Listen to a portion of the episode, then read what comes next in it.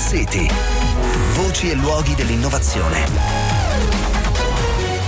Di Maurizio Melis.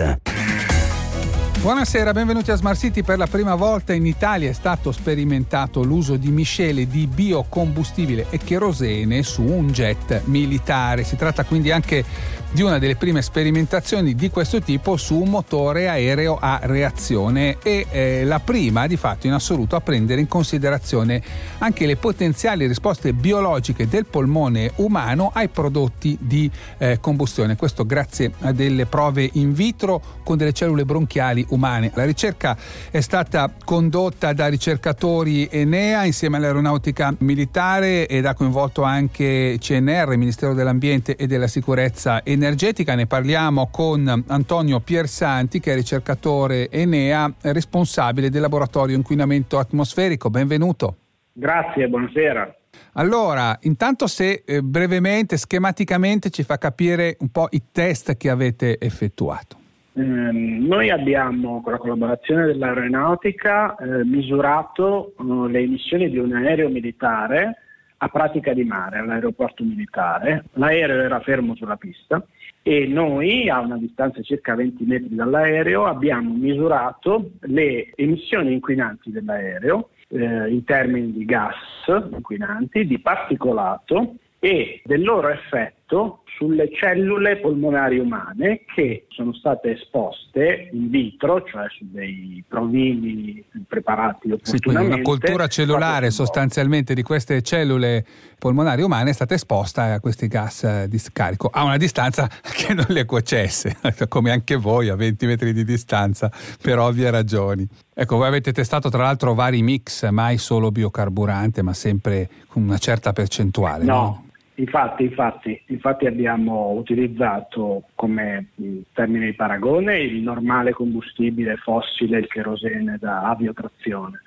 E poi abbiamo sperimentato due diverse miscele di combustibile fossile e biocombustibile, una al 13% mm. e una al 17% di combustibile fossile, di biocombustibile. Ecco, allora, quali sono stati i risultati di questa sperimentazione? Che appunto è interessante soprattutto perché valuta gli, le emissioni inquinanti e gli effetti biologici di queste emissioni inquinanti, mentre sulla CO2 non ci sono, diciamo, cose particolarmente rilevanti da dire. Esattamente, esattamente. Sulle emissioni inquinanti abbiamo trovato dei risultati compositi. Abbiamo trovato con l'utilizzo dei biocarburanti una riduzione delle emissioni di composti organici volatili e di eh, black carbon, cioè di carbonio elementare. Viceversa, abbiamo anche misurato un aumento di alcuni inquinanti, in particolare di ossidi di azoto, di ossido di zolfo mm. e eh, di, del particolato, in particolare delle frazioni più piccole, più fini del particolato, cioè le nanoparticelle.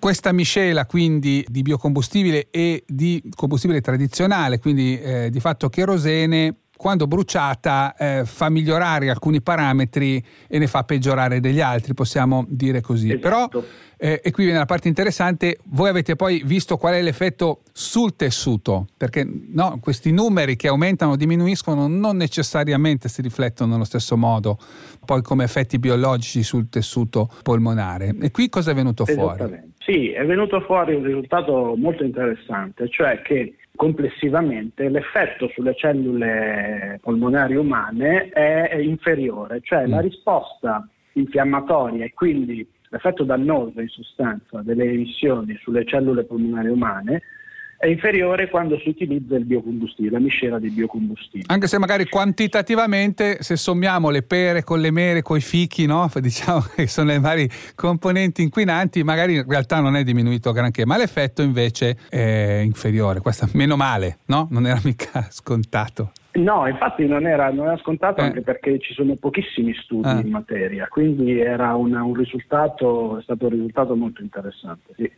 Ecco, naturalmente parliamo di effetti che comunque interessano chi?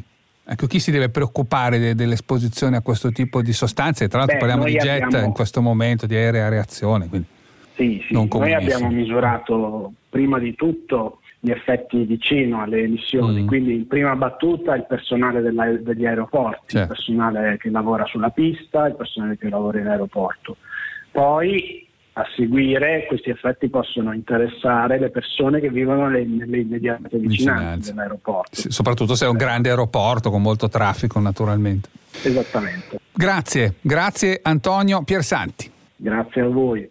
Bene, cari ascoltatori, è tutto. Ci fermiamo qui. L'appuntamento con Smart City torna domani sera. Buona serata.